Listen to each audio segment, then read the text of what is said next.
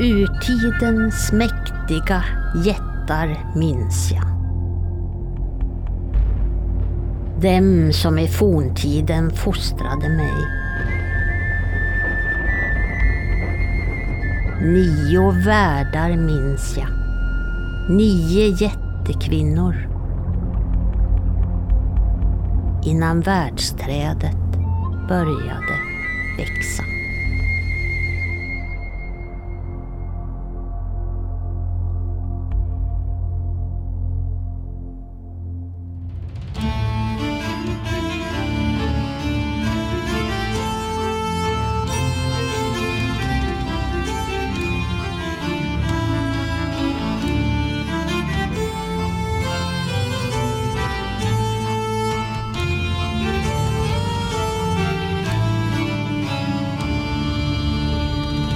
Hej och välkommen till eh, podcasten När man talar om trollen med eh, mig, Lars Wahlström från Oknytt och eh, Tommy Kosela har jag med mig här som är doktor i religionshistoria. Ja, hej hej. Här i början så fick vi höra en liten strof ur Valans spådom som kanske hintar lite grann om dagens tema. Och det är då jättarna Tommy, du kanske kan berätta lite grann den här ur Valans spådom. Vad, vad är det för text egentligen?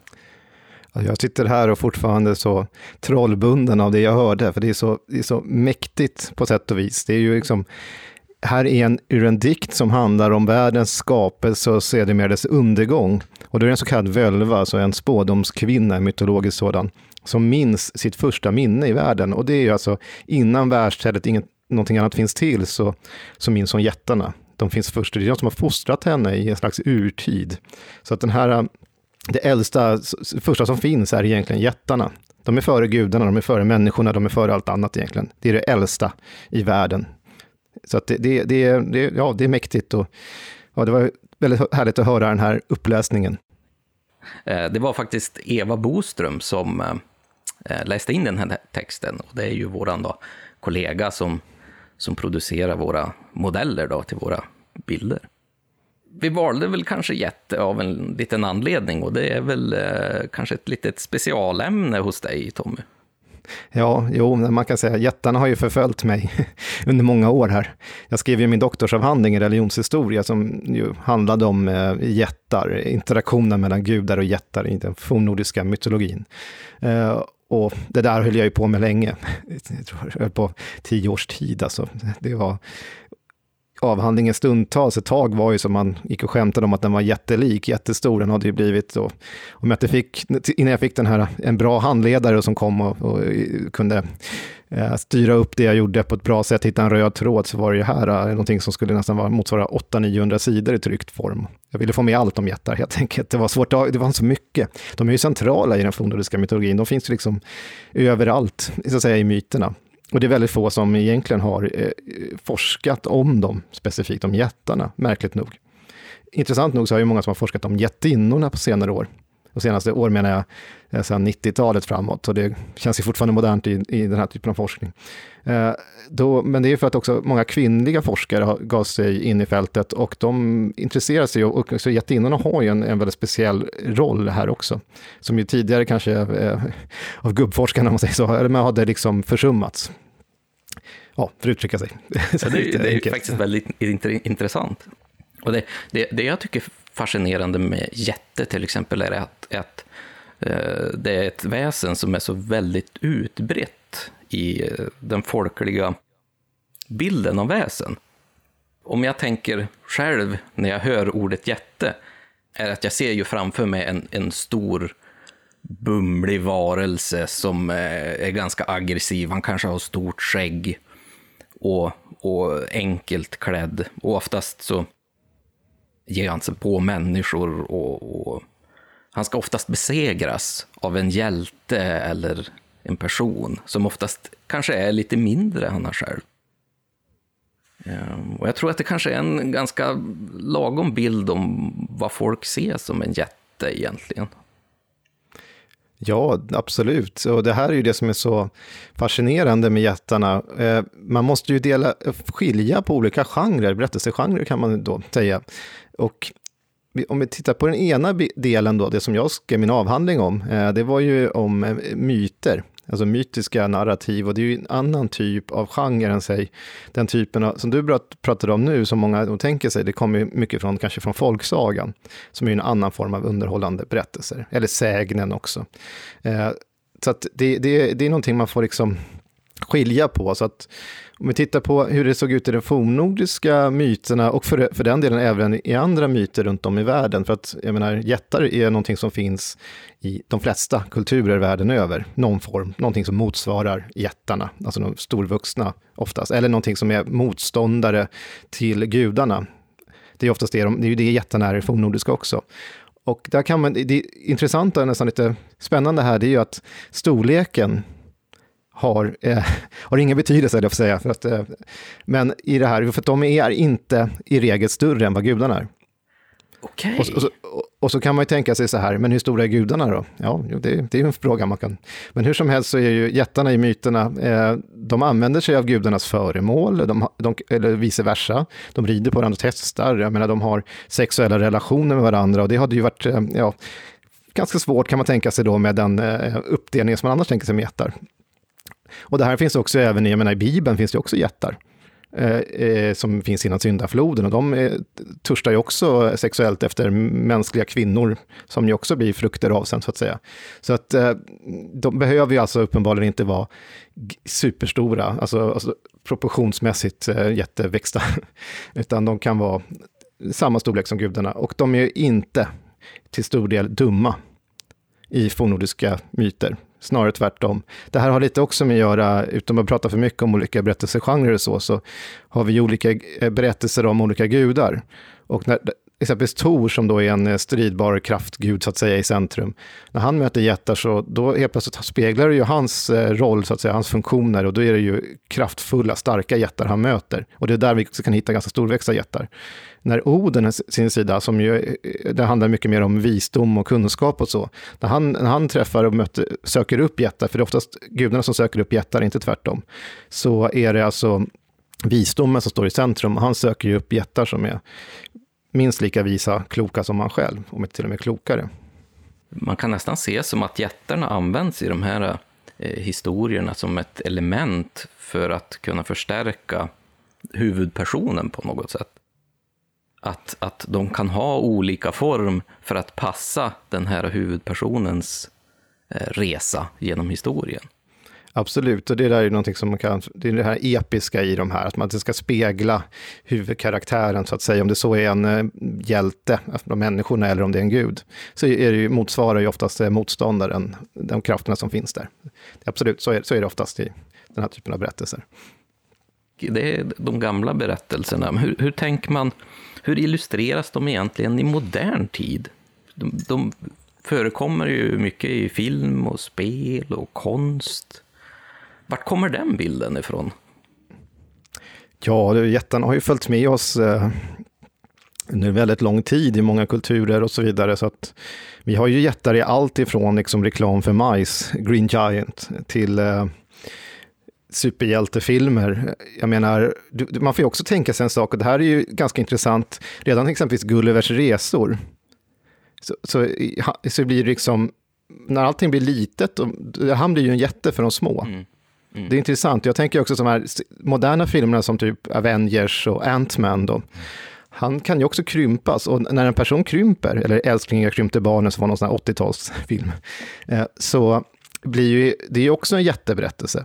Att det blir omvänt. Alltså med människan, när man själv blir liten så blir allt annat stort. Så det liksom, det blir, eller Jack med bönstjälken och sånt där. Det, det är ju, de, de, finns överallt och de har följt med oss eh, i, i historien. Och det finns det är inte svårt att hitta berättelser om jättar och framförallt, du har alltid från kung Arthur kämpar mot jättar och det finns, ja, jättar överallt, höll jag på att säga. Det, det, är så, det är så det ser ut. Så att, eh, det beror på vilka, vilka typer av eh, berättelser man ska titta på. Det är ju fascinerande att de har följt med oss så himla länge. Ja. Och att de, de har fått eh, nästan bibehålla samma eh, egenskaper och de har fått behålla lite samma roll som de har haft mm. ända sedan långt tid tillbaka till mytologin. Jag kan tänka, för att ta en sak där till som är intressant, på 1600-talet i Sverige så hade man någonting, så utfärdades någonting som heter rannsakningar efter antikviteter. Och då skulle man söka land och rike runt efter saker och ting som skulle då förhöja Sveriges status. och då var det någonting man skulle söka efter, var bland annat jättegrifter och jättegravar och sådär. Och det fanns någon idé om att förr i tiden, eller i äldre tid, så var liksom även människor hjältar och sådär, med storväxta. Och där finns också det isländska materialet, jättespännande. Och då tänkte man sig att kanske i de här stora gravarna, i gravhögarna och sånt, kanske hjältar ligger. Så det, så det, var, det var en del eh, faktiskt eh, det här var ju från kungligt håll. Och, det, det, var ju alltså en uppmaning, just jättar utmärks som är någonting man ska söka efter i de här rannsakningarna. Och sen kort, ja, hundra år senare, eller ja, knappt det, eh, kanske 50 år senare där någonstans, så var ju Carl von Linné eh, också inblandad i en liten jättehistoria som jag tycker är ganska spännande. Mm -hmm. han, han, fick ju höra talas om att, eh, och det här var ju så att en del kyrkor, även här i Sverige bland annat, hade ju eh, ben som de påstod kom från jättar. Mm. Och det här funkade ju jättebra ihop med kyrkans bild eftersom innan syndafloden så fanns det ju jättar. Just det står i Bibeln. Och eh, då hade de hittat sådana och satt upp, och det var bland annat i, i eh, så att säga, Storkyrkan i Visby, som, om jag minns det här rätt, som Carl von Linné hade hört talas om att där skulle finnas jätteben. Så han tog sig dit på sin gotländska resa och eh, tittade på det här och han skriver lite eh, syrligt sådär att han kan konstatera att det är inget annat än valben som är i kyrkan. Så, att, ja. så man kan ju tänka sig också runt om, och det är ju någonting man ser inte minst eh, på sådana här uh, YouTube-klipp och sånt idag, att man hittar alltifrån de människor som poserar med antingen uh, fotomanipulerade bilder med stora jätteskelett eller att det mm. till och med dinosaurieben som då motsvarar, ja, ska på något mm. sätt visa att allting var större. Så det, det, det, är superintressant faktiskt. Det är någonting som fascinerar människan, att ha den här bilden om att det har funnits en urtidsvarelse som är mycket större än oss själva. Mm. Um, och det är precis som du säger, att det, det finns redan fortfarande den, den synen på att vi har en, en gammal utdöd släkting. Ja, och jag vet inte om vi går händelserna i förväg nu, men det finns ju också den här äh, blandningen så att säga mellan jättar och människor som ju blir en slags halvjättar. Mm. Inte bara Hagrid i Harry Potter, utan det finns ju många exempel på det även i folkliga föreställningar om äh, människor som då har i ättlingar till jättar. Mm. I, i, i, oerhört spännande, tänker jag mig.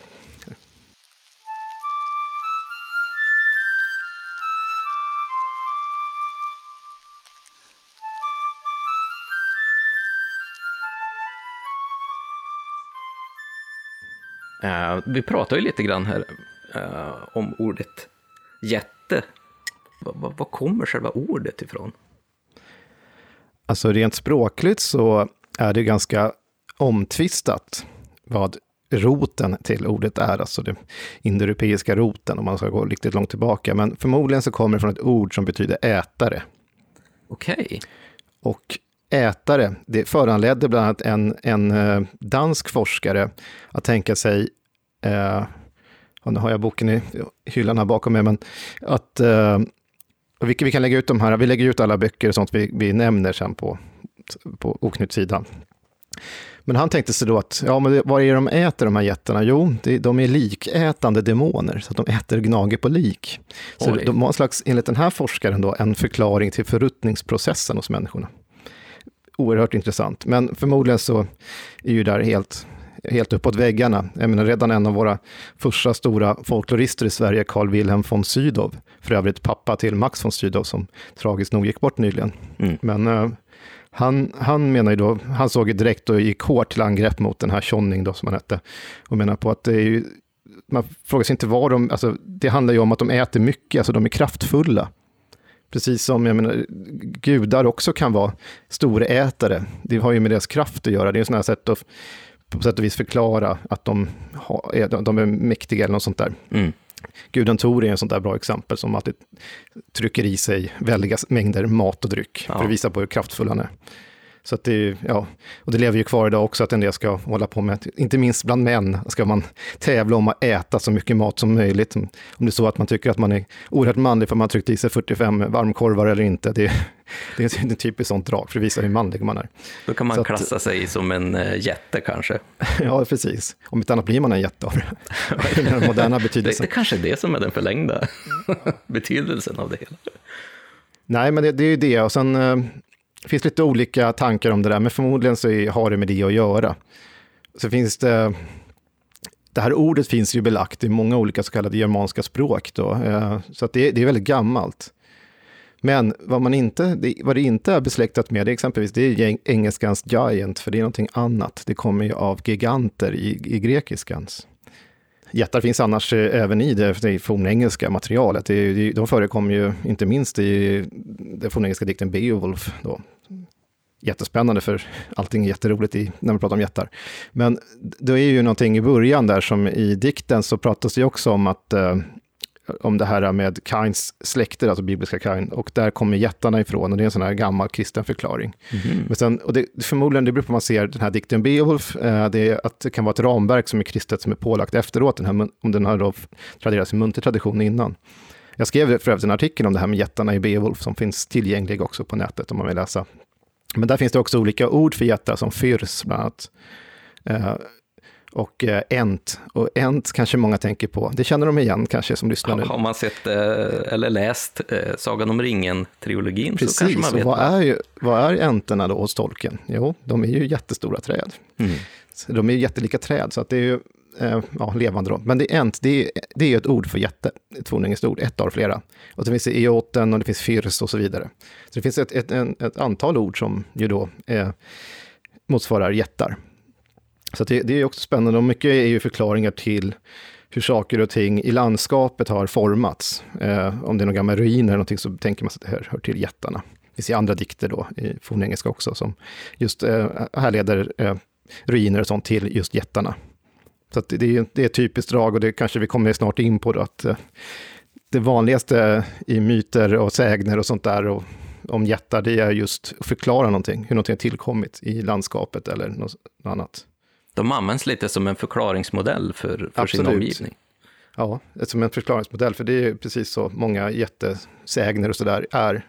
Inte minst, vi har ju, utom att överdriva, tusentals insamlade runt om från Sverige, i Sverige som Många kan vara väldigt lokala och då har man namnen på jättarna och sånt där också som förklarar varför den kullen finns eller varför ja, den sjön har formats på ett visst sätt eller någonting. Och det är oftast en jätte som ligger bakom det.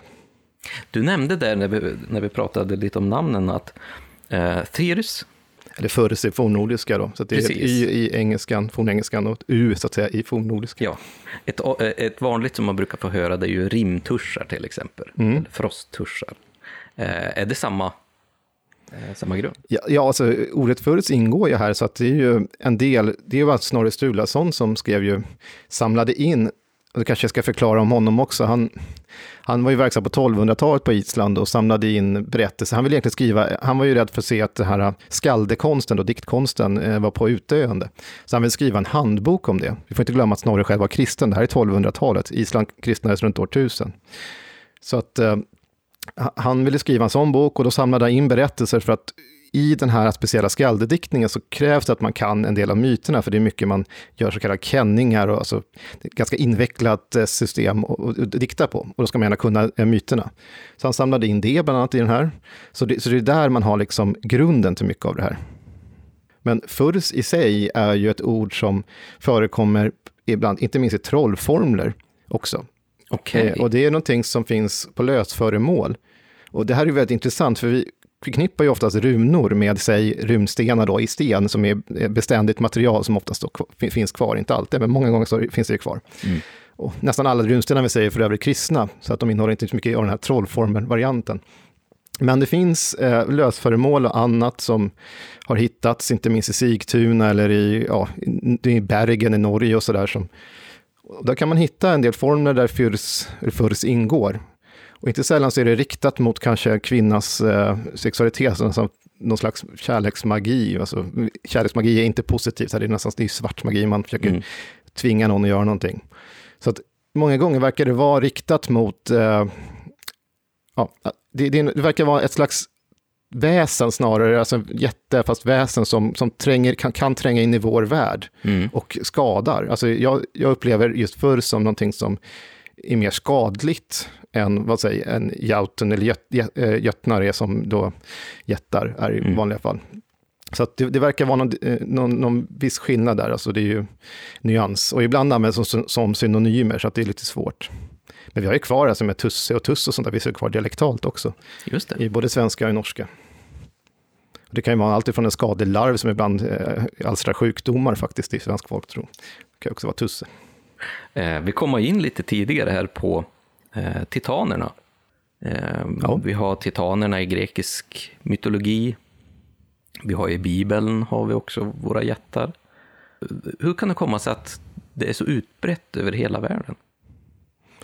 Nej, men jag tror att det har någonting att göra. Dels så skapar man en uh, slags uh, annan grupp som gudarna kämpar emot.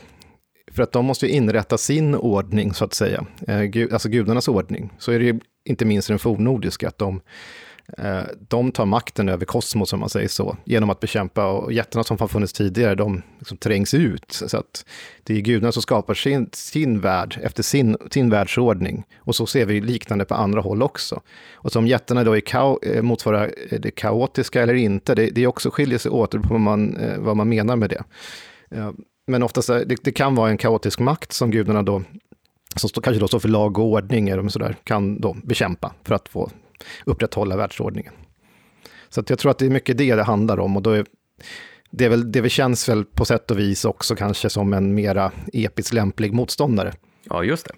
Det är ju inte, hade de varit pyttesmå och sådär så, det hade kanske varit, ja, kanske inte hade känts lika. Det, låt, det låter lite bättre om de är 100 meter höga än om de skulle ja, vara visst, lika stor som du själv. En hjälte som slår ihjäl en 100 meter hög jätte med 50 huvuden är ju såklart, det är ju mer skrämmande än en hjälte som slår, trampar på en loppa som är motståndare då. Precis. För att göra en löjlig jämförelse. Men... Om vi pratar lite grann om, om den nordiska mytologins jättar, du har ju nämnt lite tidigare att de eh, skiljer sig lite grann ifrån folktrons jättar, föreställning av jättar. Ja. Um, om man kollar på, vilka källor har vi först och främst kring den mytologins jättar? Vi har en hel del källor, höll jag på att säga, samtidigt som vi har väldigt lite. det får man se det. det. Det har ju bevarats eh, främst från Island då. Man nedtecknade dikter första, eh, första hand. Alltså det är ju skaldedikter, som ju ofta har namngivna skalder. Väldigt invecklade, och en del av dem har mytologiskt tema, så där, och där förekommer jättar. Vi har det så kallade Edda-dikterna, som, eh, ja, och Snorre Sturlason som jag nämnde förut skrev ner myterna också. Eh, och det är något som kallas för den, den, den, alltså Snorres Edda, eller den prosaiska Eddan. Alltså det är ju hans berättelser. Sen har vi någonting annat som heter den poetiska Eddan och den består av dikter. Och Snorre kände till de här, så att vi har två Eddor, så man får hålla, det, hålla isär dem lite grann. Så det är, väl, det är väl de som är huvudsakliga källor. Sen finns det ju sånt som eh, isländska sagor som stundtals kan innehålla intressanta eh, element och motiv. Eh, och de är också olika genrer, så att vi har eh, de här ett, eh, islänningasagorna då, som är familjesagorna, man säger de här klassiska njalsagor och så. Det är kanske inte så jättemånga jättar, men sen finns det en annan, andra genre, inte minst som kallas för fornaldarsagor, alltså forntidssagor om förenklat eh, dåtidens fantasylitteratur, för där är det mycket eh, magiska svärd och trolldom och jättar och drakar och sånt där. Där finns det mycket, och där finns det förmodligen mycket som också kan gå tillbaka på mytiska motiv som är äldre. Och sen har vi såklart eh, runristningen, där det inte är så jättemycket jättar, men det förekommer och det äldsta faktiskt, när vi ändå pratar om runorna, eh, belägget för ordet eh, jätte eller jautun är ju faktiskt på rökstenen i Östergötland från ah, 800. Så det är ju en av våra äldsta dessutom och där finns faktiskt ordet jätte belagt. Ja, och sen finns det ju andra källor förresten. Det, var, eh, det finns ju även andra, det mesta är ju fornvästnordiskt om man ser från Island, men vi har även en källa som ibland kommer lite skymundan, en dansk sådan, av en som heter Saxo Grammaticus. Han skrev något som heter Gesta Danorum och det är alltså danernas bedrifter eller danernas historia, som ju innehåller ett, ett ganska många böcker, eh, men eh, de nio första så att säga delarna i den eh, har med mycket av det stoffet eller berättelserna som sen finns i det fornnordiska också.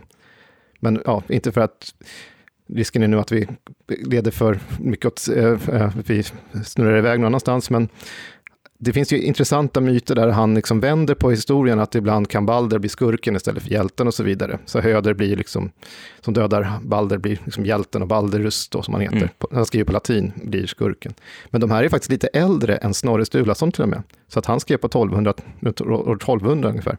Okej. Okay. Men han är mera aggressivt eh, negativt inställd till det förkristna. Ah. Man vet inte vad han var, men man, man tänker sig att eh, Saxo var förmodligen en munk eller liknande. Mm. Men det är intressant, för där finns, och där finns det också jättar.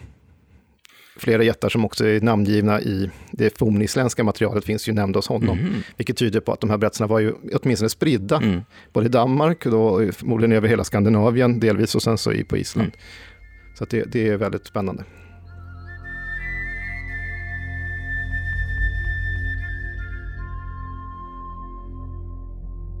Hur beskrivs de här jättarna i de olika källorna?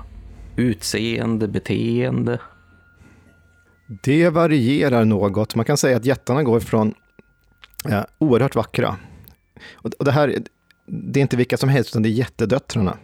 Mm. Och det här är typisk ex exotiseringen också av de andra, så att säga. Och det är de gudarna vill åt. Till oerhört groteska, och ibland om man tar på den kvinnliga sidan, då är det oftast de äldre eh, jättinnorna som blir då groteska, men alltså, döttrarna är jättevackra. Och sen har vi männen, de kan vara väldigt blandade, men de kan också gå från väldiga, eh, ganska Ibland nämns det inte alls, utan det verkar ju motsvara ungefär gudarnas utseende, men sen till eh, väldigt groteska, monstruösa former eller till och med djurformer. Det finns ju också skäl för att tänka sig att både Midgårdsormen och Fenris, eh, ulven exempelvis, Fenrir är eh, jättar. Och eh, du har ju en eh, resvälger, alltså en, en örn som sitter också, i, en jätte i örnhamn, alltså den har förvandlats till en örn, sitter och blåser vindar, när den flaxar med sina vingar över världen. Just det. Så att de, de är väldigt blandade och som, som vi sa tidigare så är de i regel inte jättestora då, som vi tänker oss proportionsmässigt, utan de är som gudarna. Men sen har vi några undantag och framförallt är det då Ymer, alltså som finns i begynnelsen, som gudarna slaktar och eh, då delar upp och skapar världen av av hans kropp. Och sådär. Vad, har de, vad har de för ursprung i mytologin? Vad, vad har de för roll i, i kreationsmyten?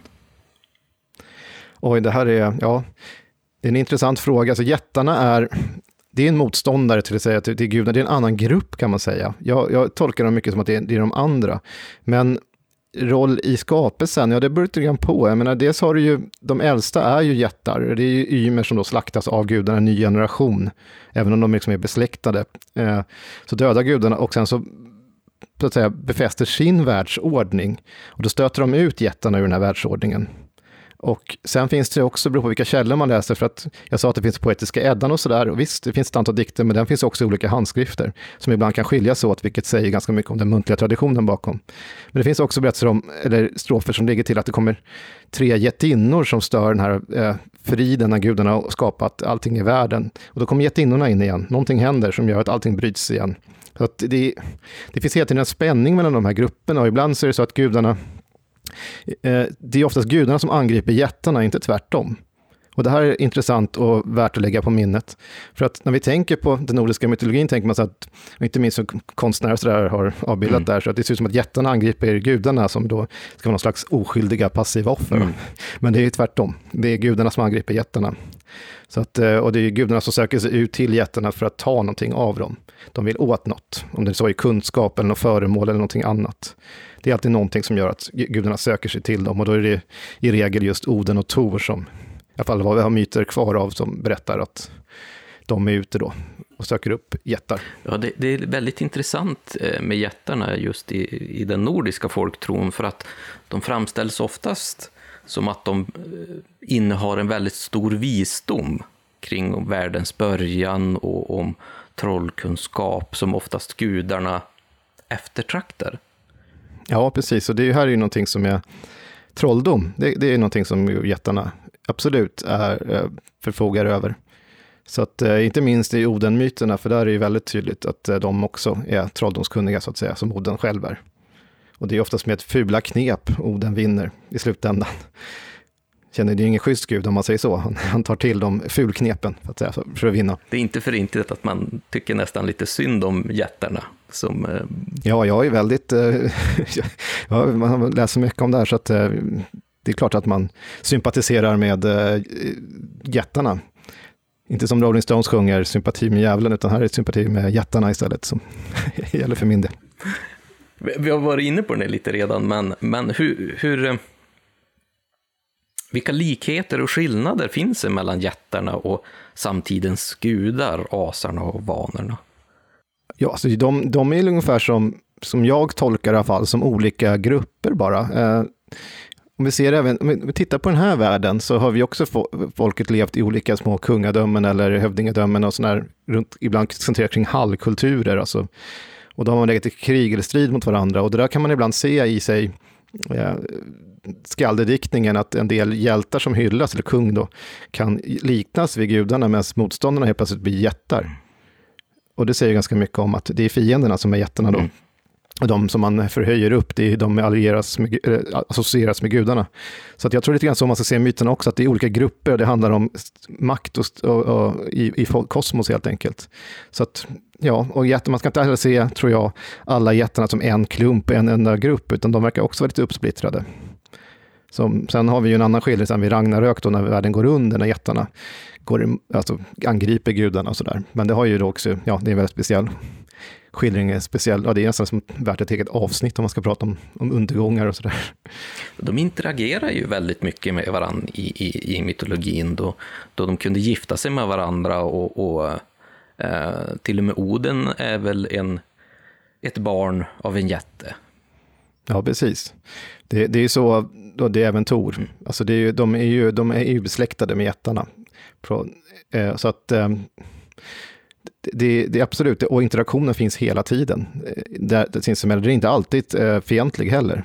Ibland är den ju faktiskt, ja, om inte fredlig, men åtminstone, eh, ja, vad säger man, neutral. Jag säga. Det finns ju alltså olika varianter om typ när Tor är ute med sina tjänare som då är människor hos Snorre i alla fall, Kalva och Röskva så finns det ju också berättelser om att han bland annat lämnar sina bockar hos, i en dikt, så är det hos en jätte som heter Egil.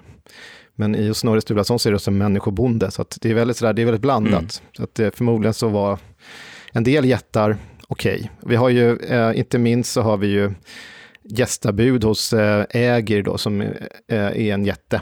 Men gudarna håller ju till i hans hall och festar och, och domnar. Liksom. Så att det är ju där verkar det fungera, liksom, eh, just den. Och de upprätthåller samma eh, regler och ordning i den hallen som de skulle gjort någon annanstans, i, även i Valhall. Då.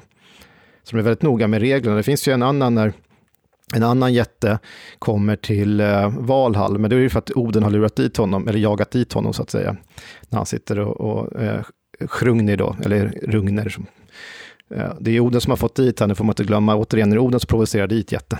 Och Tor är inte där och jätten blir full, fullare och fullare och beter sig väldigt illa. Och till slut ska han ju ha, eh, då ha gudinnorna och han ska ja, bära bort Valhall och allt vad det är.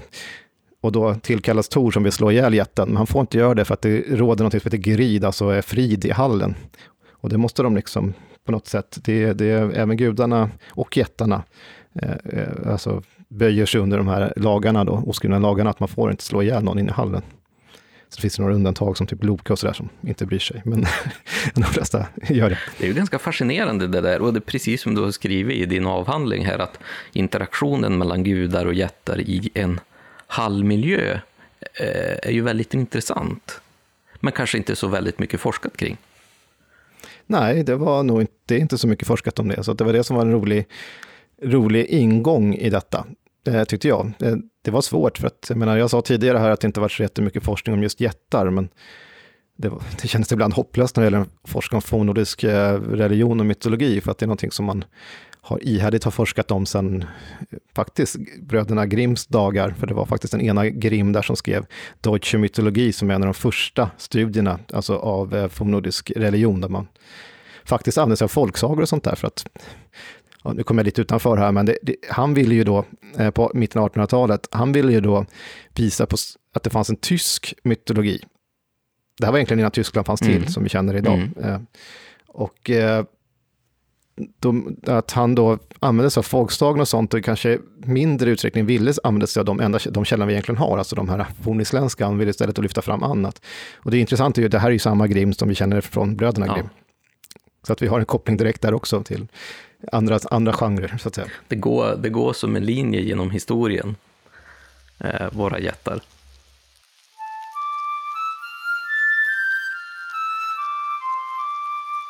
För länge sedan bodde jätten Halle ute på slätten med sin dotter Hunna. Halle kom från skogarna i Tiveden och trivdes inte riktigt på slätten. Från tidigt på morgonen till sent på kvällen satt han och såg ut över den stora vida slätten som varken gav skydd för den brännande solen på somrarna eller för stormarna på hösten och vintern. Halle som var född i Tivedens berg och skogar längtade tillbaka till de skogarnas gröna skugga. En dag prövade han sina krafter på ett stenblock som legat på slätten ända sedan istiden. Han tog i och slungade det över hela bygden. Samma kväll kallade han på Hunna, dottern, och sa Det är en vacker trakt som vi har kommit till, men det känns som om ögonen inte får någon omväxling. Jag har nog sett hur bönderna söker efter platser där inte solen bränner. Därför behöver de skogen som skuggar och berg som skyddar mot vinterkölden. Och jag kan göra både skog och berg. Halle tänkte på alla stenblock som sjön, Vänern, under årens lopp hade lyft upp på stranden. Redan nästan dag satte han igång att bygga och Hunna hjälpte till. Enligt sagan skapades Halleberg på det sättet. Snart växte väldiga skogar av granar och furor upp på berget och jätten och Hunna satt om kvällarna och såg ut över slätterna och lyssnade på suset i trädkronorna. Men Hunna började tröttna på det enformiga livet hos fadern och ville bygga sig ett eget hem. Hon samlade ihop alla stenar som låg utströdda på Västgötaslätten. Av dem byggde hon ett berg som än idag har hennes namn. Hur det nu var med byggandet av bergen så är det i alla fall sant och säkert att jätten Halle och hans dotter Hunna, de var bosatta här.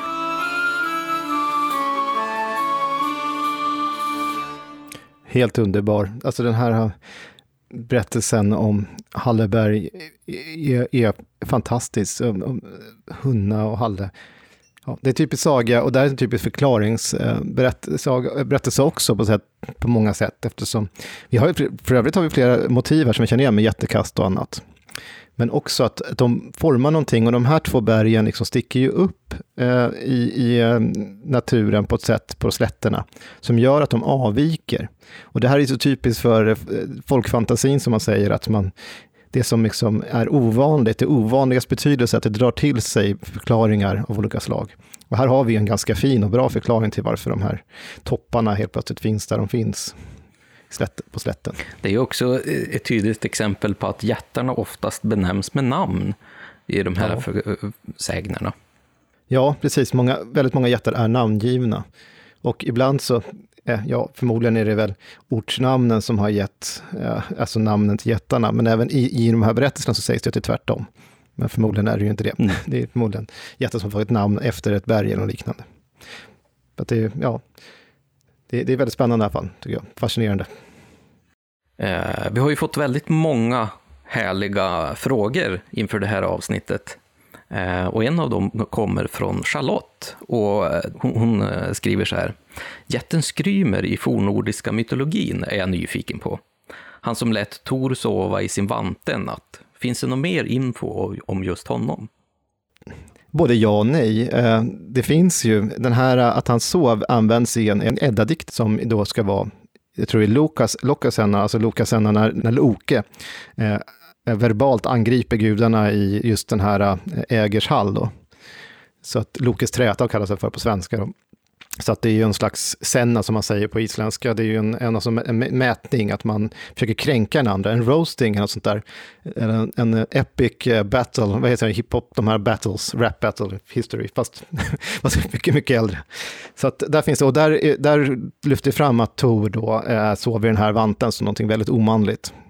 Men, men det, är, det är ungefär det som finns som Skrymer. Och han passar ju ganska bra in här, så det är bra att du läser den här frågan nu. För att eh, jag pratade om dels den här med Tjalva Röskva och sen var vi inne på Grim där med folksagan.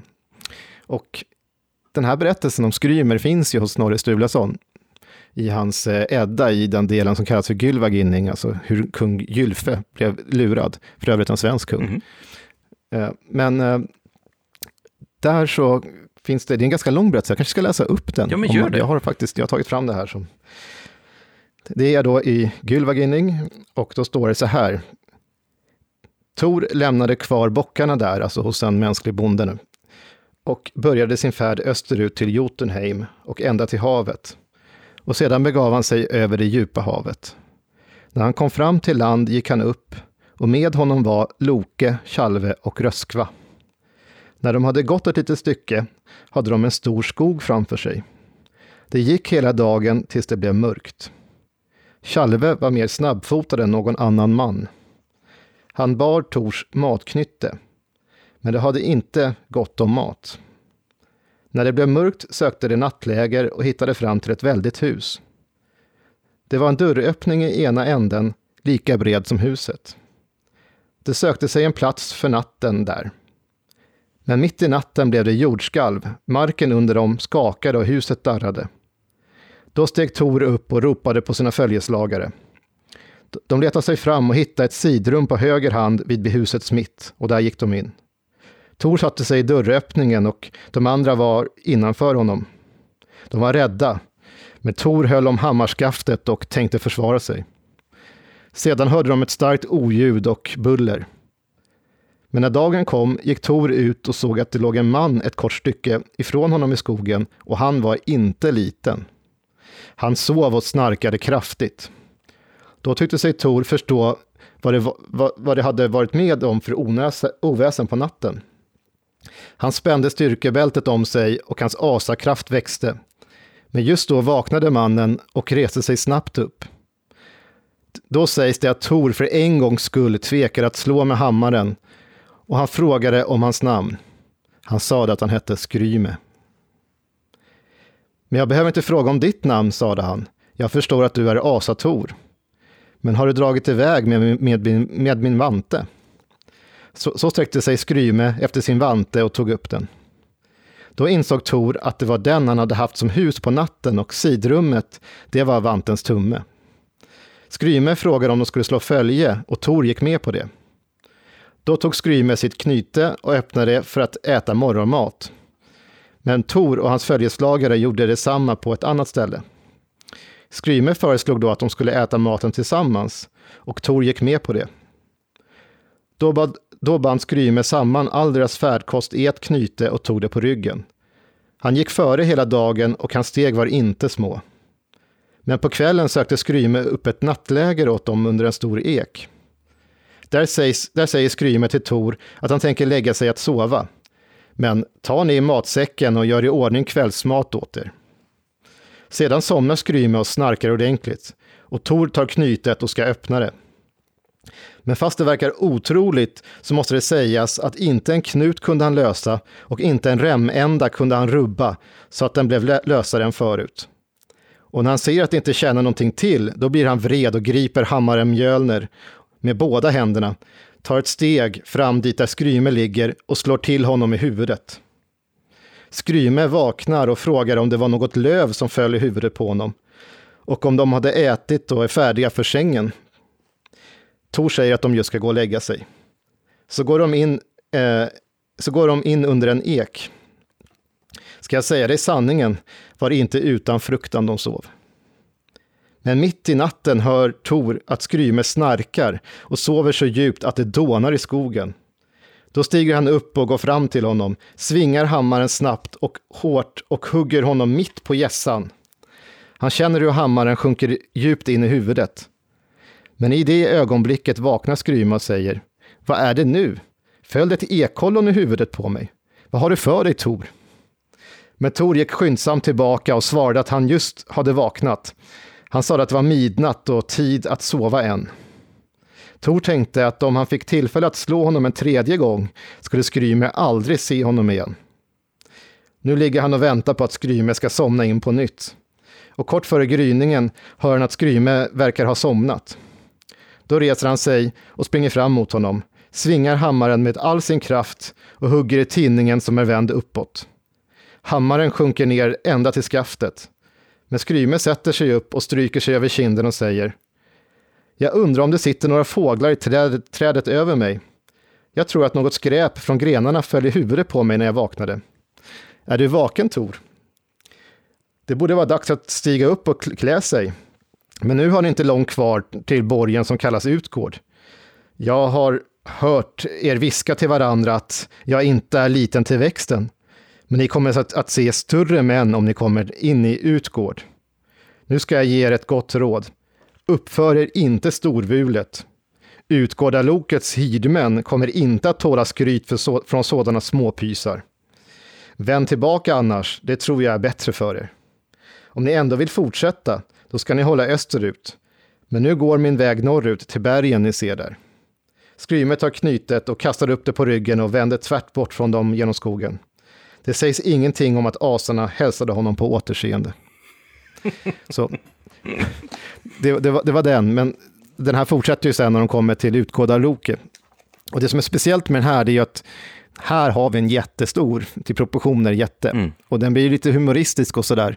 Så att, eh, och det är samma sak när de väl kommer till Utgårda Loke, för att eh, man kan tycka att Tor och Loke och eh, ja, Chalve då, som är med och tävlar sen i den här hallen på olika sätt. Det är där Tor brottas och han dricker jättemycket mjöd och ingenting verkar hända och sådär. Och Chalve, Chalve ska springa i kapp med en, en man i, i, hos Utgårda Loke och, och, han är snabbast av alla då, Chalve, men han förlorar stort. Det visar sig sen i slutändan att det är Utgårdarlokes tanken har sprungit emot. Det går inte att springa snabbare än tanken. Och Tor ska dricka i kapp. Han, han vill dricka, han vill liksom visa att han är en man då, som jag sa förut, här. det är inte varmkorvan utan då ska han dricka eh, mjöd. Och då dricker han och dricker och ingenting händer ur det här hornet, viteshornet då. Och eh, då blir han ju liksom mobbad så att säga av Utgårdarloken som tycker att han inte är en karl nog. Och han dricker och dricker så att han, av ilska, till slut så har han fått lite att röra på sig i det där hornet och då rycker jätten bort det. Och då visar det sig sen att det där är ju faktiskt eh, eh, havet, världshaven han dricker ur, så att han har skapat ebb i världen. Och sen så är det ytterligare en sak då att han ska, eh, han blir arg och vill liksom fysiskt göra någonting och då ska han få lyfta, och det här är också så kränkande då, huskatten. Det finns en katt där. Och Tor lyfter och lyfter och lyfter, blir argare och argare och argare, och ingenting verkar hända. Till slut lyfter katten på ena benet och då drar jätten undan den. Och då visar det sig sen så långt senare att det där är ju faktiskt Midgårdsormen, och Tor har lyft på hela Midgårdsormen. Och sen så sista grejen då, att när Tor blir så, nu är han ju tokförbannad, så att det är ju ändå Tor vi pratar om, han blir alltid arg. Så då, eh, då vill han brottas och slåss, men då tycker de att nej, du är en sån liten plutt här så att du kan inte slåss mot någon av oss. Så du får slåss mot den här, brottas mot gamla gumman Ellie som, som finns här i hallen och det är en gammal, gammal gumma då. Och Tor förlorar stort. Hon får han på fall, han kan inte göra någonting och då visar det sig att hon sen är, hon är ålderdomen, hon är inte som gudarna rör på åldern. Så att det, det, poängen med det här är ju att eh, det, det, är ju verkligen sagans form och det är det många forskare också har tänkt sig, att det här är inte alls eh, någon myt eller så, utan det här är, ligger väldigt nära folksagan. Så det, det är ju ganska intressant. Så det är väl det som är svaret på, nu fick ni höra berättelsen om Skrymer och eh, Tor, men det, det, det, det, är typiskt folksagans form på den här berättelsen. Det var en väldigt bra fråga det där, för att nu fick vi en väldigt fin övergång här till folktrons jätte, jättar, som eh, skiljer sig lite grann från den mytologiska bilden på jättar. Mm. Vilka källor har vi när det gäller de jättar som finns in, inom folktron? Det finns ganska mycket om jag förstått. Det finns ganska mycket. Dels har vi ju skriftliga berättelser av olika slag, bland annat de här rannsakningar efter antikviteter jag nämnde. Ibland har en del präster som skrivit ner redan under 15, 16, 1700-talet eh, bygdernas berättelser eller annat och då kan det slinka med någon eh, sägen. Som jag sa också, eh, Carl von Linné skriver ibland om folktro. Men det vi har eh, mest av, det är ju det här som samlades in då till olika folkminnesarkiv runt om i landet. Vi har ett par arkiv som var väldigt tidigt ute. Det var bland annat eh, Nordiska museet då i Stockholm och sen så eh, Folkminnesarkivet i Uppsala som eh, båda har alltså, ganska stora samlingar. Och så har vi Göteborg och sen finns det ett arkiv i, i Lund och sen så ett arkiv uppe i Umeå då, eh, som fysiskt finns kvar än idag. Så att, eh, och sen har ju många museer också samlat in, alltså via hembygdsföreningar och annat. Så att berättelser har inte saknats eh, och det har funnits gott om dem fram till ganska långt in på 1900-talet i alla fall. Det var ju väldigt intressant. Hur ser skillnaderna ut över hela landet? Eh, hur ser spridningen ut? Jag skulle vilja hävda att det finns berättelser om jättar från hela landet. Från Lappland, Norrbotten i norr till Skåne i söder. Så att det är ju verkligen någonting som finns överallt. Vi har vissa saker som är intressanta då eh, med jättar som byggmästare. Det här är någonting som finns kanske mest berömt i Sverige då, eh, knutet till Finn i, i domkyrkan i Lund. Men det finns, den här typen av berättelse, alltså det är ett eh, motiv om man säger så, eller till och med en sägentyp som man brukar säga. Man känner igen berättelsen, eh, strukturen på den. Den finns spridd över hela landet och även utanför våra gränserna. Alltså i Norge så är ju den här byggmästaren istället knuten till exempelvis Nidarosdomen i Trondheim, så då är vi verkligen norrut jämfört med Lund. Då. Så att det är men det är, det är liknande strukturer och sam, samma finns för övrigt också i det fornnordiska. Men då är det inte en kyrka som byggs då, utan mm. då är det en befästning kring eh, gudarnas hem som en, en byggmästare kommer och ska uppföra. Och det de här jättarna brukar vilja ha, det är alltså en belöning. Och den kan, det här, alltså, när det är folktro eller när det är sägner då, som det här är, eh, förklaringssägner, så det finns ju en, en, eh, det är ju en episk, en diktad berättelse, men det finns, man kan liksom byta ut vissa element som inte alltid är exakt likadana, så att, men man känner igen den i vilket fall. Så att den här jätten ska ju ha någonting i belöning för att bygga upp den här kyrkan. Och ibland ska den göra det under ganska kort tid. Och lyckas den eh, uppföra den här kyrkan så kanske den ska ha sig prästens ögon, sol och måne eller något sånt där.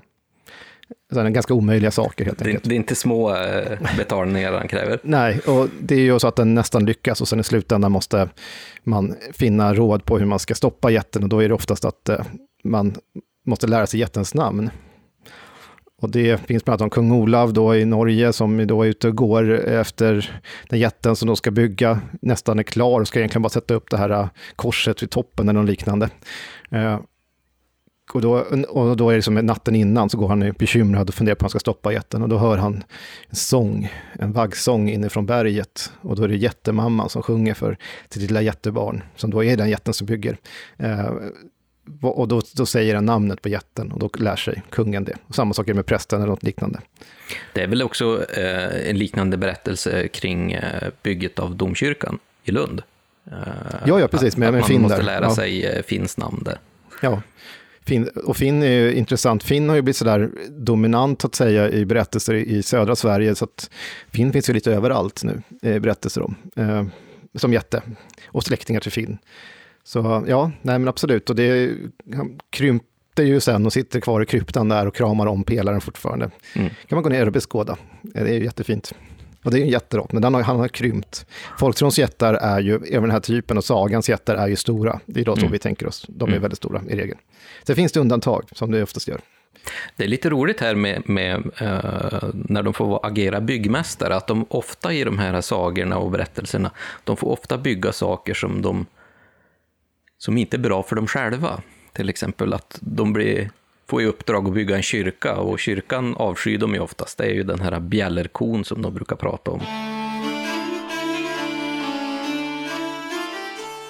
En skomakargesäll var på vandring från en gård till en annan. På vägen mötte han en jätte och jätten frågade hur långt det var till kyrkan i socknen. Skomakargesällen förstod på en gång att jätten var på väg för att slå omkull kyrkan. Så han tog av sig säcken som han bar på ryggen och så knöt han upp den och bad jätten att titta i den. Nu kan du förstå, sa skomakaren, hur långt det är till kyrkan. För alla dessa skor har jag slitit ut, från kyrkan och hit. När jätten fick höra att det var så lång väg då vände han om och gick samma väg tillbaka.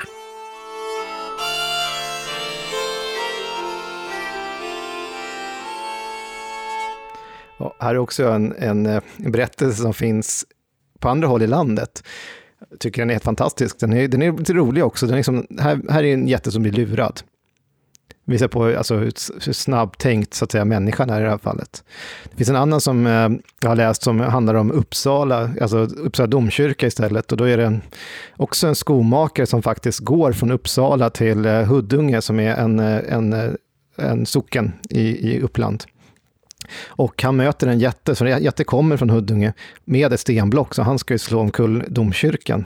Så de möts någonstans mitt emellan och det är precis samma sak som utspelar sig, att han har en säck på ryggen med utslitna skor och sen så frågar jätten hur långt det är till, till Uppsala och så säger han att han slitit ut alla skorna på ryggen och sen så blir jätten förbannad och orkar inte gå fram så han slänger ner blocket där han är och sen går han hem igen. Och då, där menar man också att det här blocket ligger kvar så man kan se det. Eh, det är ju en väldigt spännande liten historia för att den har så många olika förklaringsmodeller i sig. Eh, det här med att han är arg på kyrkan och han ska dit och förstöra den. Eh, människan kommer och lurar den med sin kvicktänkthet. Och sen också att han släpper någonting på platsen som ännu idag finns kvar. Någonting som är väldigt vanligt när det gäller jättar, och det är, här har vi ju över hela Sverige så att säga, det är ju att jättarna i, i fly förbannelse för att de hör de här bjällerkorna, alltså kyrkklockorna slå, eh, kastar stenblock eller liknande mot eh, kyrkorna. Men de missar ju alltid. 99 fall av 100 i alla fall. Eh, jag kan inte komma på rak, på rak arm nu något exempel när de träffar, men eh, då missar de ju. Och det här är ju inte för att man kan ju säga att ja, visst, alla jättar kanske kan tyckas vara ganska klumpiga, men det är ju inte det som är fallet här, utan det är ju snarare för att visa på att kyrkan är skyddad av en helig kraft, som i så fall avvärjer stenblocken. För hur skulle det se ut om, om, eh, man skulle till, om, om Gud och ur Kristus perspektiv skulle tillåta jättarna att kasta sönder kyrkorna? Det hade inte funkat. Det är en väldigt bra förklaringsmodell till varför det finns så mycket jättekast runt om här i landet. De här ja. stora ensamma stenarna. Ofta ligger de här stenblocken och bumlingarna på åkrar så det är ganska oförklarligt. Mm. Och inte, inte sällan ligger också kyrkor på sådana här platser. Så att eh, det är ju, ja, varför ska de ligga där annars? Eller så är det, kan man tänka sig, som också är en vanlig modell, det är att jätten är på väg till kyrkan. Det kan vara jättekvinna eller jättegubbe, för jättarna är någonting, ett typ av väsen som finns, och det är även myterna, finns det ju både manliga och kvinnliga och barn. Så att de lever ibland i familjer. Här skiljer de sig till, från vissa andra väsen, som så kallade ensamväsen, då, som typ tomten eller skogsråt. Men ehm, och då kan det vara en sån här jättegumma som går med sitt förkläde fullsmockat med stenblock då, som hon ska Eh, på något sätt ösa över kyrkan eller kasta sönder den eller någonting. Och då är det hål i den eller liknande så att hon liksom strös ut under vägens gång, så det är de man också kan se. Så det finns förklaringar på sånt också. Men överlag så är det just eh, förklaringar till varför saker och ting i naturen ligger där de, alltså, som ser lite annorlunda ut. Och stenblock onekligen är ju något sånt som bara, innan man kände till det här med inlandsisen, för det gjorde man ju inte, eh, då är det en ganska rimlig förklaring. Ja, det är klart att det är jättar som har fått dit dem. Hur ska det annars gå till? Precis som det också finns berättelser om sådana här stora byggverk som typ Stonehenge eller faktiskt eh, ja, eh, kanske Ale stenar och sånt där som liksom, jag tänkte sig, hur har det här tillkommit? Ja, det är väl någonting annat som har gjort det, så att säga. Människor kan väl knappast ha släpat de här stenblocken så långt. Det, det uppkommer ju oftast sådana sägner och berättelser när det är stora byggnader som man kanske själv inte hade eh, kompetensen att veta hur den blev uppställd. Mm. Vi höll en utställning i Glimmingehus i Skåne på Österlen. Och Glimmingehus är ju en väldigt, väldigt gammal borg och där finns ju en hel del sägner kring om hur borgen byggdes av just jättar, med hjälp av jättar. Ehm, och jag kan tänka mig att runt om i hela Sverige så finns det många sådana här berättelser om byggnader som har fått hjälp att byggas av jättar. Absolut, jag vet att just en av de här sägnerna kring Glimmingehus, jag var ju där och pratade också i, i, anslutning till er utställning. Men eh, då var det ju eh, Finn igen. Jag tror att Finn den här gången var belägen på Gotland, stod på Gotland, eller om Finn stod på, på slätten här i Skåne. Men i alla fall, hur som helst så kastades det stenblock från Gotland till alltså dit, och sen byggdes Glimmingehus med de här stenblocken. Det är en av dem, alltså förklaring som misslyckades. Sen var det någonting i slutet som gjorde att det inte blev klart. Men absolut. Och då, då förklarar man, för att Glimmingehus är intressant, för det ligger mitt på ett slätt, en slätt.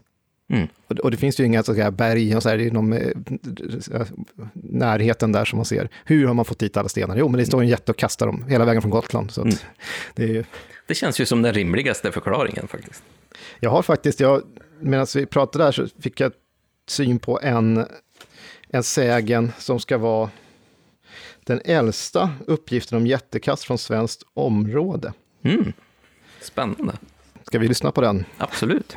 Den här kommer alltså då ifrån eh, Olle Worms eh, berättelser från 1624. Och i svensk översättning lyder den Ute i Håslevs utmarker ligger en hög, kallad Korshögen, så kallad av den orsaken att man där fordom fick krypa till kors, korset. I samma hög skall en jätte ligga begraven vid namn Sigvar Trane, som själv skulle ha byggt upp Viby kyrka. Och på hans grav ligger en tre alnar lång sten. Det äldsta i socknen är också av den meningen att han såsom för dem blivit sagt skulle hava stått på Viby kyrka och kastat en sten till den plats där hans grav nu finnes. Du ser, det var en alldeles utmärkt berättelse som illustrerar just det här med hur jättekasten uppstår. Ja, och sen är den är också typiska den här sägnen för att den är ju kort. Mm. Men jämför med det jag läste nu om eh, tidigare här om Skrymer, så den är ju längre, det var ju bara en del av en längre berättelse. Sägner är någonting man oftast berättar, eh, det tar inte så mycket tid i anspråk så att säga, det är oftast enepisodiska berättelser som är ganska enkla. Eh, sagan är ju helt annorlunda. Och någonting som är intressant med sagan, om man ska spinna vidare på det, det är ju också att den motsvarar kanske äldre tiders tv på många sätt och biofilmer. Det är också någonting som man kan lyssna på medan man arbetar. Mm. Mycket arbete skedde ju liksom eh, så att någon kunde sitta och berätta om du, om du nu är inne i stugan, om du håller på att jobba med någonting, inte minst bland kvinnor, så även bland män för den delen också jobbar, så kan alltid någon berätta medan de arbetar. Mm. Så det är en slags underhållning under tiden som gör så att det, bara sån sak är ju intressant att tänka på. Och det kräver oftast för övrigt någonting mera en saga kräver oftast en hel del av berättaren.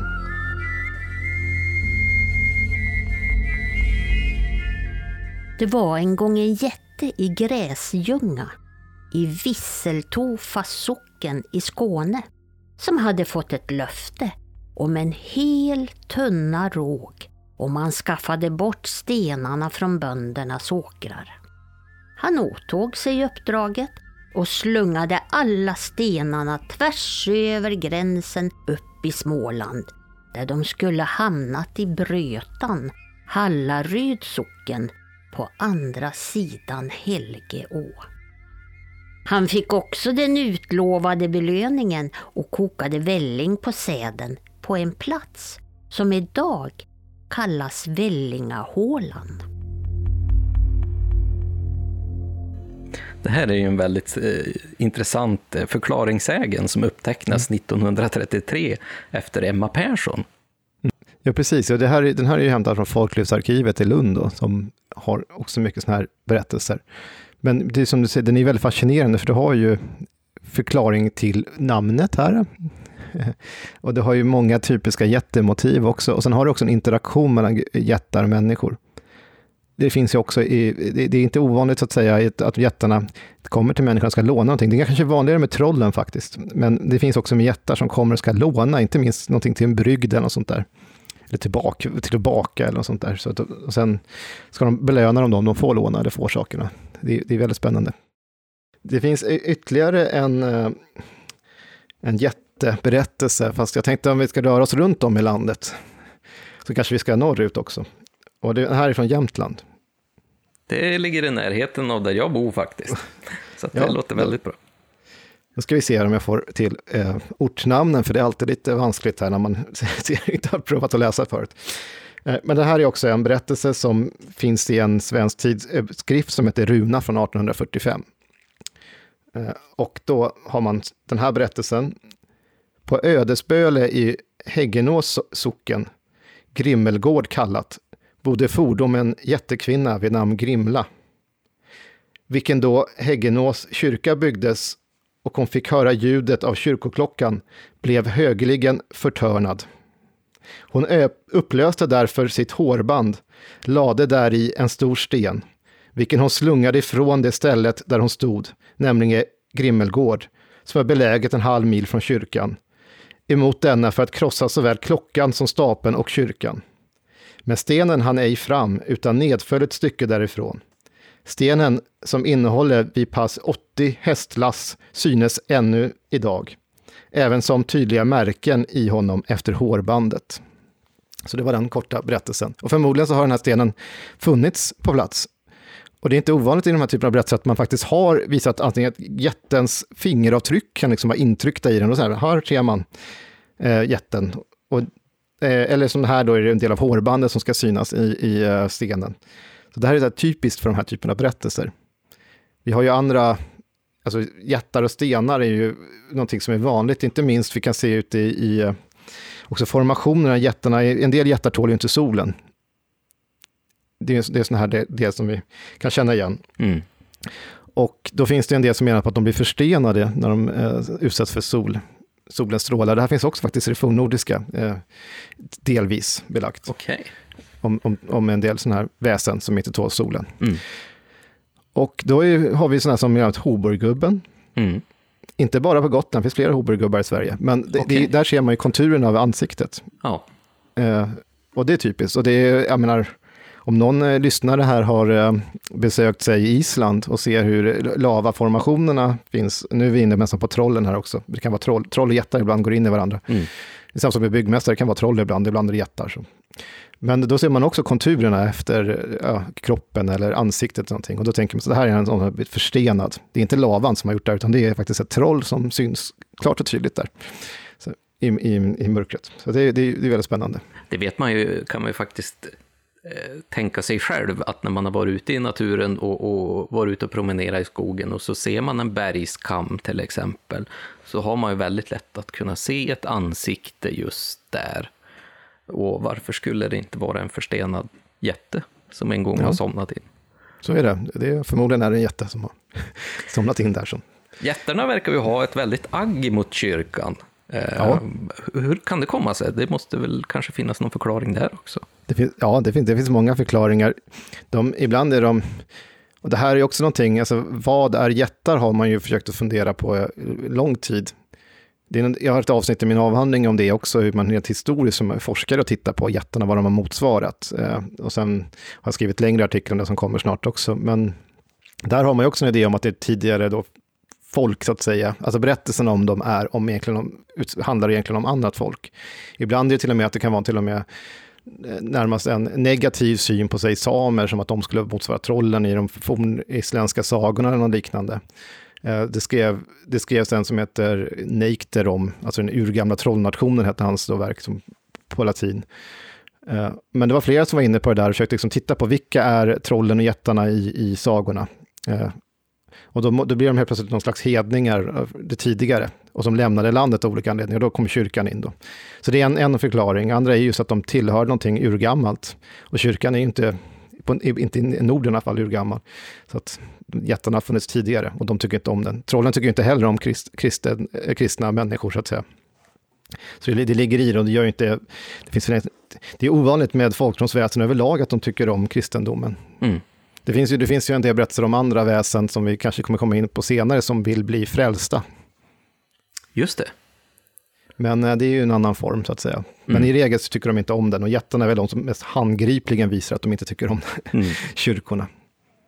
Men tyvärr så, säger jag, de, de, de, de, de är ju förlorande sidan, så att jättarna. Så de fick, de fick lämna landet eller gå under. Så det är ju det, är det som är i, i folktron, i sägnerna och de här memoraten, framförallt memoraten och trosutsagorna om man säger så, som, som genre, där finns det ju nästan inga jättar. Men i, i sägner och sådär, då, då, möter människan, har människan sig som ett jättar och sånt, men de är ju de är på utdöende, de tillhör en svunnen tid så att säga. Så det, det, det, det är typiskt. Det är någonting som man ofta får läsa i de här nedteckningarna vi har. Um, och de här sägnerna, att man framställer oftast jätten som en urtidsvarelse som inte finns kvar längre. Medan trollen och tomtar och älvor och vättar, de lever fortfarande kvar runt ibland oss, kanske mer osynligt nu än förut. Men att mm. jättarna mm. inte finns kvar, utan de har dött ut eller att de har flyttat långt upp i bergen. Um, kan det vara en koppling till den här mytologiska jätten? Jag tror att det är bara en förklaring till att de har varit där. Och eftersom de inte, man ser inte så mycket jättar längre, så att säga, så, och det är svårare att gömma en jätte. Det är ju sant. Om man inte sett den norska filmen Trolljägaren, då, då, då, finns det även jättar som knallar runt. Men, eh, nej, annars det, det är väl så mest logiskt att de ska ha försvunnit eller somnat in bland bergen och sen finns de inte kvar bland oss. Så det, det är ju i sig en förklaring. Medan andra väsen har, är ju inte lika enorma till storleken som jättarna är, så att de kan gömma sig. Och då man, ser man ju också jättens funktion är ju förklara hur saker och ting har tillkommit. De kan alltså, det här är också en sak som är väldigt typiskt också för folkliga föreställningar, det är ju att man tänkte att bergen var mjuka en gång mm. i urtiden. Mm. Och, och, och jättarna som är stora, de sitter de så kan, någonstans så ser man ju faktiskt eh, deras alltså stjärtavtryck så att säga, i bergen. Och ligger de någonstans så kan man se formen, eh, där sjöns form kan vara efter en jätte legat eller fot har trampat eller de har just tagit till någon stenar eller någonting annat. Så det, det, är en förklaring till hur saker och ting har tillkommit. Och ibland släpar de på saker, till och med bygger broar mellan när de slåss mot varandra eller någonting. Eh, eller ja, på något sätt formar de landskapet. Mm. Det är lite intressant det där med, med eh, våra nordiska grannar, eh, exempelvis Norge. Att mm. eh, de har ju precis som oss troll, men hos dem så framställs oftast trollen mer som det vad vi skulle kalla jättar i Sverige. Vad är det egentligen som har byggt upp den skillnaden? Jag vet inte, alltså den fin det finns ju jättar även i norsk folklor. Mm. Så att jag tror att det är ju, och just trollen har också en ganska sån roll i svensk folklore också, det beror på vart man är och vilka som berättar och sådär. Så att skillnaden mellan troll och jättar är inte alltid tydlig. Eh, och den, de är utbytbara i många berättelser, så att säga. Så jag tror det är mycket det som ligger bakom det hela. Eh, det, och det går ju faktiskt tillbaka redan till det fornnordiska, för att jag menar, där var ju ett, ett tröll eller trött var ju ett, eh, en synonym till jätte egentligen det var inte ett eget väsen från början, verkar det som, utan det kom ju se, fram senare. Mm. Det som ursprungsordet är ju en vanlig synonym till jätte av något slag. Eller så var de redan där och nästan utbytbara. Så att det, jag tror att, ja. Så kommer vi också in att troll som begrepp kan användas som många olika typer av väsen egentligen, på ett sätt. Samtidigt som det också kan eh, visa och eh, alltså syfta på ett specifikt typ av väsen det är lite lurigt där. Det är precis som, som oknytt, eller eh, sk, mm. ja, oknytt är väl blandat överlag, men vittra är någonting mm. som är typiskt i Norrland, som mm. ju kan, kan vara, ibland tar en drag så att det nästan är ett skogsrå. Det är en sån traditionsdominant, liksom, så att den kan användas som lite allt möjligt. Om man inte är säker på vad det är, då kan man säga att det är vittra. Eh, Medan andra som berättar är väldigt säkra på vad vittra är för något. Och så finns det troll, det är ju typiskt sådana, inte minst i Mellansverige, som är ett eh, dels kan det vara en typ av väsen samtidigt som det kan vara som skrömt eller någonting, alltså vara väsen överlag. Mm. Så det är lite så man får tänka också eh, om detta. Så att man, man är lite osäker och det väl också till sakens natur när det gäller sådana här övernaturliga väsen. Vi verkar ju ha en, en liten förkärlek för att kategorisera de här olika väsena också och då har vi skapat oss en jätte i, i både folktron och mytologin. Ja, Nej, jag, jag, tror att absolut det är så, för att jag tänker mig ibland att det är lite grann som man vill ha allting på papper. Man vill ha det här, man har en bok och sen så här, här är en jätte, så har man det här. Det här är beskrivningen av en jätte och det är egenskaper. Ungefär de som spelar rollspel känner igen det här. Man har en monsterbok, där står liksom beskrivet, här är minotauren och här är jätten och här är vad det nu är för kobolt eller något sånt där. Han har den här typen av egenskaper. Och ja, och man liksom särskiljer. Och, och så har forskaren varit lite grann också, att man, man delar upp det här. Men det kanske inte är så viktigt bland folk, gemene man alltid. Eh, om man pratar om några tomtar, liksom, som, ja, det är någonting och den kanske har figur, men sen så okej, okay, den är en tomte, fast de kallar det kanske någonting helt annat. Eh, just, just tomten har ju så många namn, dialektala uttryck och så. Men eh, man kanske inte alltid var så intresserad, utan det var någonting, och jättarna ibland är ju till och med namngivna, det är ju ganska vanligt med namngivna jättar. De har, de heter skalle eller någonting. Och då är det skalle, man kanske vet att det är en jätte eller troll. Det, skillnaden kanske inte är så viktig bland berättarna själva. Mm. Det är viktigt för forskare som samlar in sig för oss ifrån Oknytt till exempel så är det ju, kategoriserar vi ju gärna för att ha det i ett mer tydligt utbildningssyfte. Att det är lättare att kommunicera olika typer av väsen olika typer av egenskaper och att vi kan då kalla den en jätte eller vi kan kalla den ett troll. Vi kan kalla den en tomte, även fast det kanske är en och samma.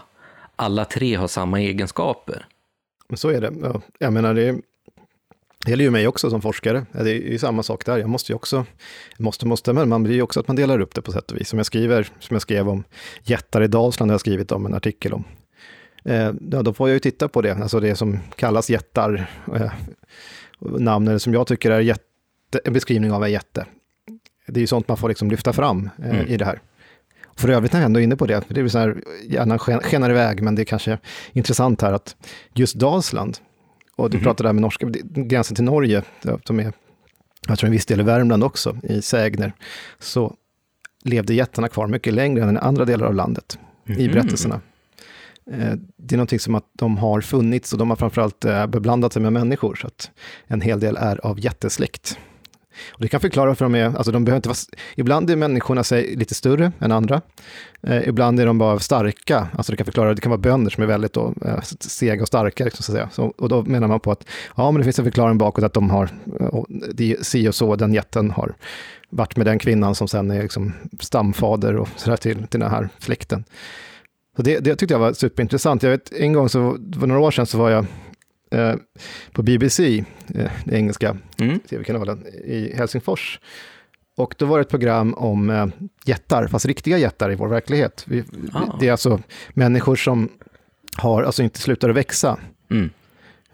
Personer som, eh, ja, som är väldigt långa, som ju oftast kan vara ganska eh, ja, farligt. Man, om man inte får bromsmedicin och sånt där så så, så blir man inte så gammal i regel. Mm. Eh, så jag träffade en jätte då från norra eh, Irland som jag pratade med i det här programmet med BBC. Då. Så vi träffades på eh, ja, Nationalbiblioteket i Helsingfors och pratade med honom. Han var superintresserad, inte minst av det här material från Dalsland och Värmland och sådär om jättarna. Men han, de forskade på, de hade ju varit på pratat med forskare i Finland och på Finlands eh, Helsingfors universitet. Uh, och då var det också att det fanns så kallade hotspots med just den här typen av gener som gör att man växer så här i, i Finland och det fanns också i norra Irland. Så att okay. programmet, tyvärr så kom inte jag med i slutresultatet och det var flera andra forskare som, inom humaniora som inte kom med heller. För att de, de var tvungna att begränsa till, max, till 20 minuter och då blev mm. det bara naturvetenskap till slut. Mm. Men det var, det var väldigt spännande för att det var, då har jag faktiskt mött en jätte på riktigt. Han var, exakt mått vet jag inte, men han var ju såklart en bra bit över två meter. Han satt i rullstol, han kunde gå korta, korta eh, delar, 2,20 kanske, mm. sånt. Ja, vi har ju vår mest berömda längsta man, eh, heter han Robert Wallow, tror jag. Mm. Eh, och sen har vi ju också den här brottaren som säkert många vet, Andre the Giant. Eh, precis, det är precis, ju två ja. exempel på väldigt stora människor. Och ja man kan förstå att det här under historien absolut kan ha spett på eh, den här jättemyten som vi har haft i alla historier. Ja, absolut, det tror jag nog. Och vad man tänkte på från det här hållet då, var ju också att tänk om de här sägnerna, så, i alla fall hans tanke, han jätten jag träffade, eh, om eh, det faktiskt de facto var så att det var människor som var storväxta i mm. den här trakten, som, alltså som han själv, samma gener som har funnits där som sen har gett upphov till några sägner. Det kunde inte jag uttala mig om, för det vet jag inte, men eh, det var ändå en intressant tanke som eventuellt då kan kanske ligga någonting i, det vet man inte. Absolut, absolut. Det är oftast någon form av sanning i sägnerna.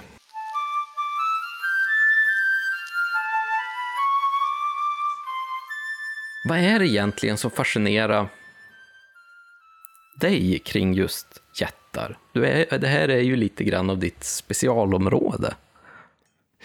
Ja, jag älskar ju alla väsen, där på att säga, men just jättarna, det blev ju... När jag började, ja, om man ska gå tillbaka till, tror jag faktiskt, som jag alltid skyller på, måste jag säga nu, eh, det är ju tolken. Det är inte så mycket jättar i hans böcker faktiskt.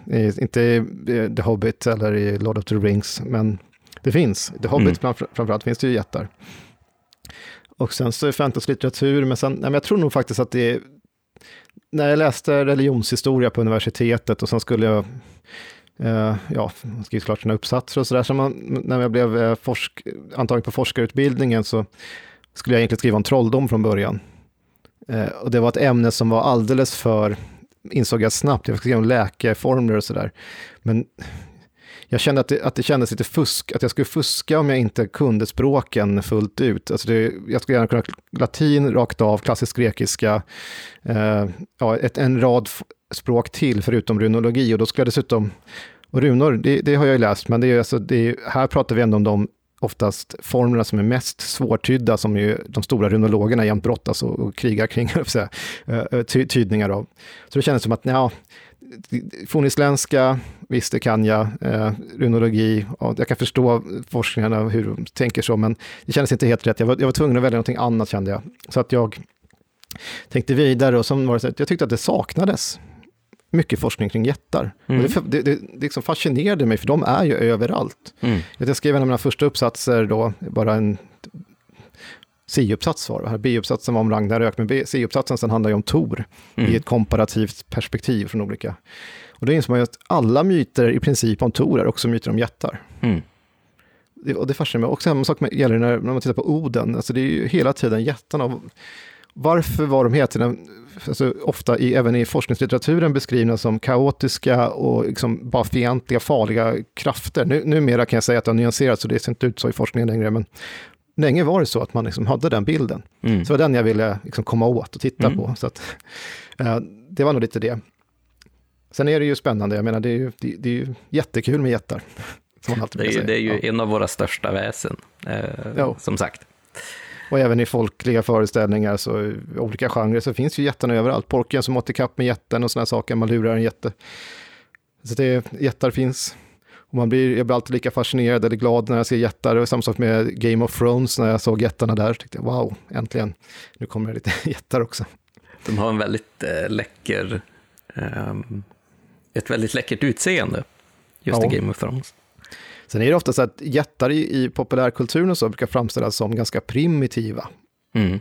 Och det, jag tänker på Game of Thrones, där liksom, de tillhör det här, de klär sig mer med djurhudar direkt och har liksom, nästan trädstammar och liknande som mm. vapen. Mm.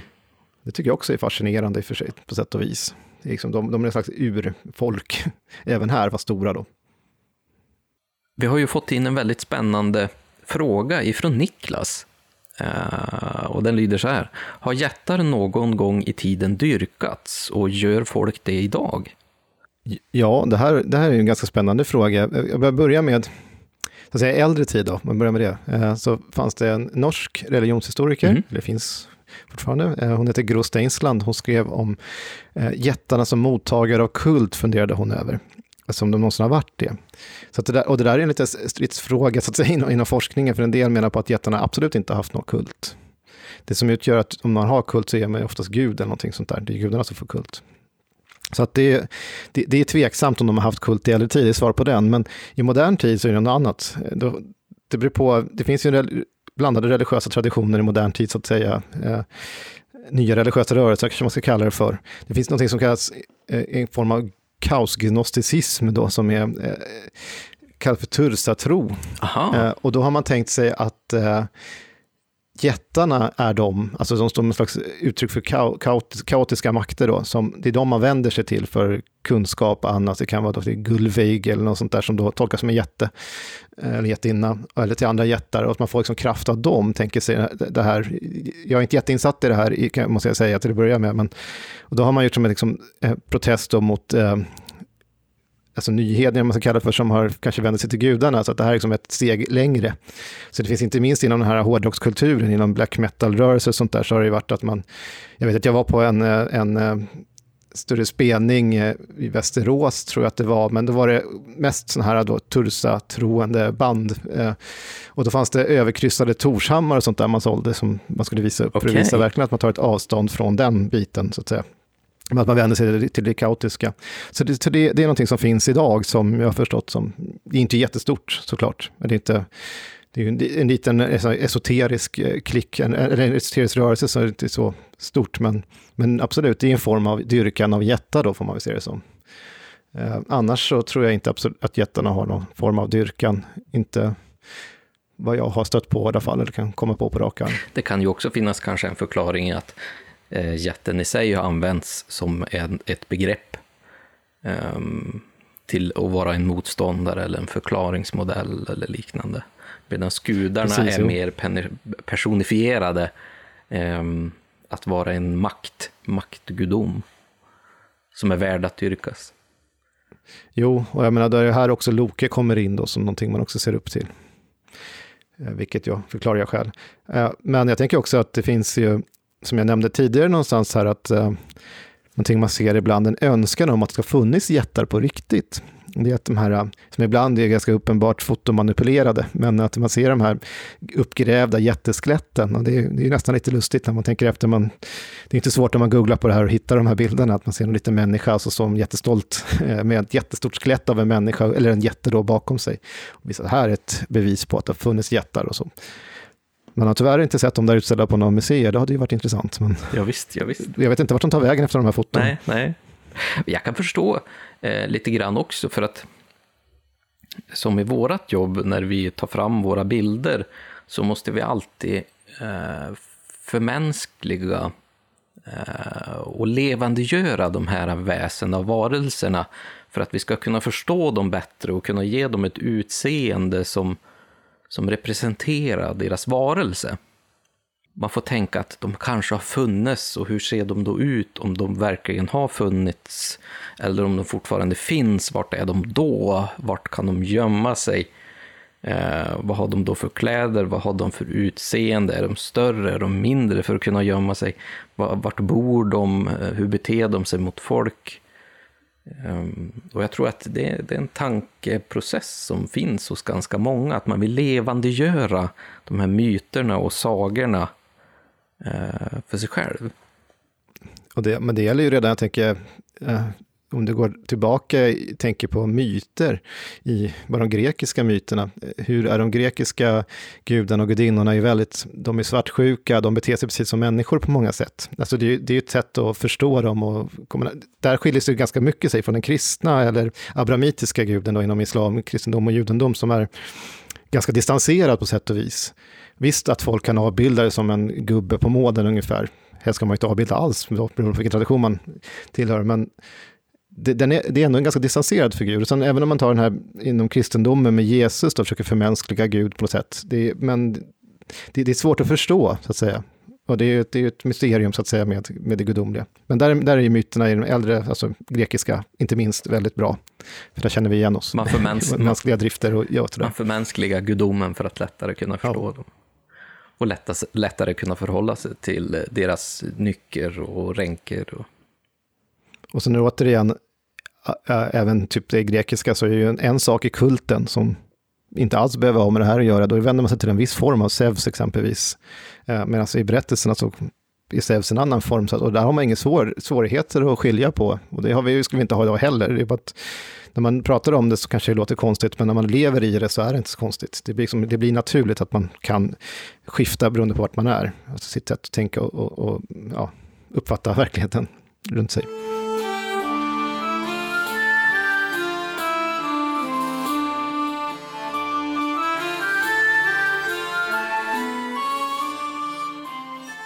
Tommy, du kanske har några tips på, på böcker och litteratur ifall man skulle vilja lära sig lite mer om jättarna, både i mytologin och i folktron?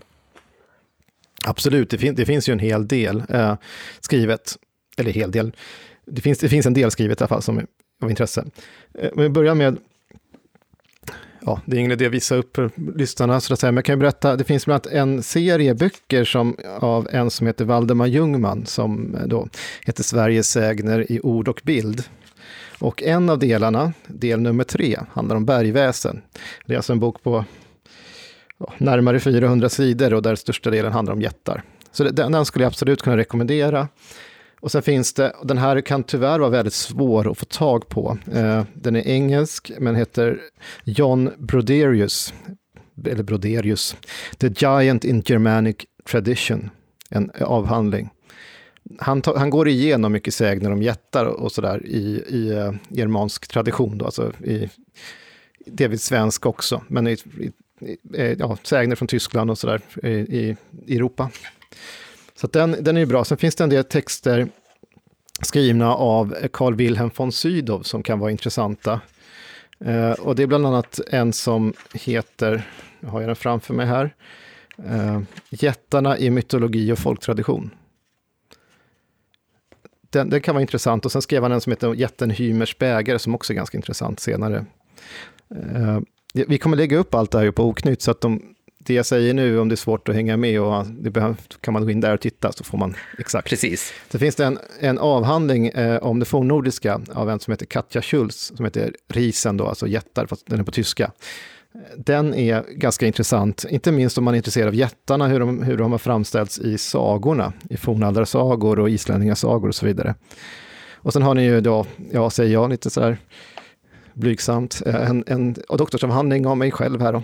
Hallen var lyst i helig frid, krig och fred mellan gudar och jättar i en fornnordisk hallmiljö. Så den är ju kanske av intresse för någon. Och ett, ett, antal artiklar som jag också kan lägga upp om jättar som vi kan lägga upp och knyta. Mm. Och så finns det eh, en till avhandling, eh, en fornnordisk, som kom eh, året efter mig, här, eh, av en Ingun Astisadottir, som heter Jötnar in War and Peace, The Jötnar in Old Norse Mythology, The Nature and Function, som också handlar om då, jättar såklart, som ni hörde av titeln.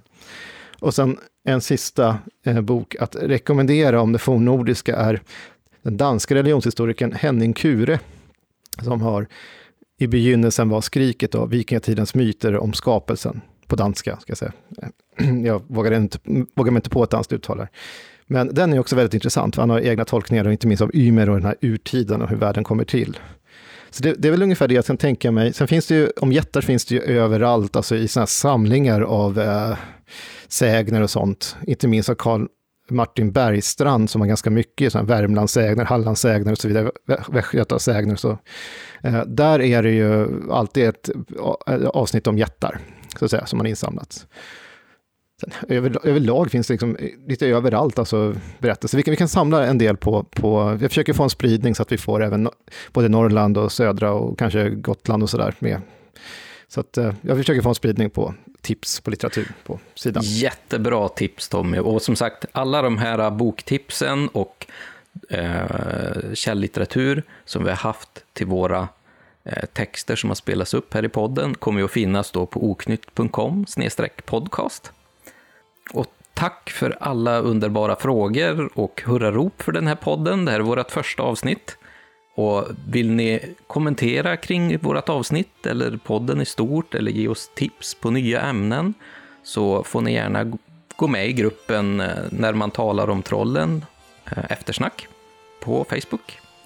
Eller kontakta oss direkt på oknytt.com. Podden är producerad av Oknytt, Nordisk folktro och mytologi och eh, intromusiken är komponerad av Mark Jungerman.